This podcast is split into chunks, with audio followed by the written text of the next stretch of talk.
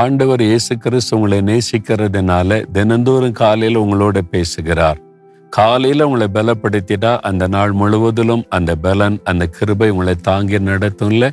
அதனாலதான் அதிகாலையில ஆண்டவர் உங்களோடு கூட பேசுகிறார். இன்னைக்கு என்ன பேசுகிறார் பாருங்களேன். முப்பத்தி ஏழாம் சங்கீதம் பத்தொன்பதாம் வசனத்தில் அவர்கள் ஆபத்து காலத்திலே வெட்கப்பட்டு போகாதிருந்து பஞ்ச காலத்திலே திருப்தி அடைவார்கள். ஆபத்தான காலத்துல நீங்கள் வெட்கப்பட்டு போக மாட்டீங்க. கத்தர் விட மாட்டார் அது. ரெண்டாவது பஞ்ச காலத்துல திருப்தி அடைவீங்க. எங்க பார்த்தாலும் பஞ்சங்க சாப்பாட்டுக்கு வழி இல்லைங்க. நீங்க திருப்தியா இருப்பீங்க. அதுதான். எளிய காலத்துல ஒரு பெரிய பஞ்சம் வந்ததுல தேசத்துல மூன்றரை ஆண்டு காலம் மழை இல்லாம பஞ்சம் சாப்பாட்டுக்கே வழி இல்லாம ராஜாவே கஷ்டப்படுகிற சூழ்நிலை.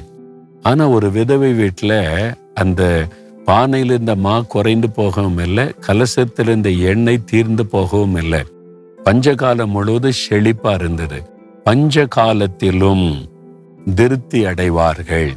அதனால எந்த சூழ்நிலையிலும் நீங்க திருப்தியா சந்தோஷமா இருப்பீங்க. அதுதான் ஆண்டோடைய வாக்கு தத்துவம் அப்ப யாருக்கு இந்த ஆசிர்வாதம் தெரியுமா? முந்தின வசனம் சொல்லுது உத்தமர்கள். உத்தமமா நடக்கிறவங்களுக்கு தான் இந்த ஆசீர்வாதம். அப்ப நீங்க உத்தமமா நடக்கணும்ல உத்தமா வாழ்க்கை வாழணும்ல உத்தமாய் நடக்கிறதுனா என்னதுன்னா பிளேம்லெஸ் லைஃப் குற்றம் சாட்டப்படாத ஒரு வாழ்க்கை.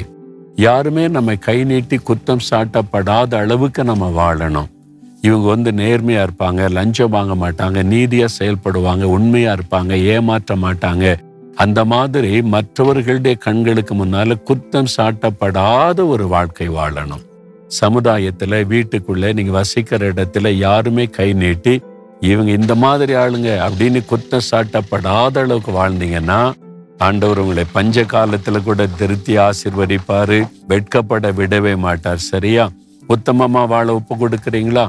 ஆண்டவரே நான் எந்த சூழ்நிலையிலும் யாரும் குற்றம் சாட்ட முடியாத அளவிற்கு உத்தமமாய் வாழ ஒப்பு கொடுக்கிறேன். என்னை நீங்க வெட்கப்பட விட மாட்டீங்க. பஞ்ச காலத்தில் என்னை திருப்தியாக போஷிப்பீங்க. நான் விசுவாசிக்கிறேன் இயேசுவின் நாமத்தில். ஆமேன் ஆமேன்.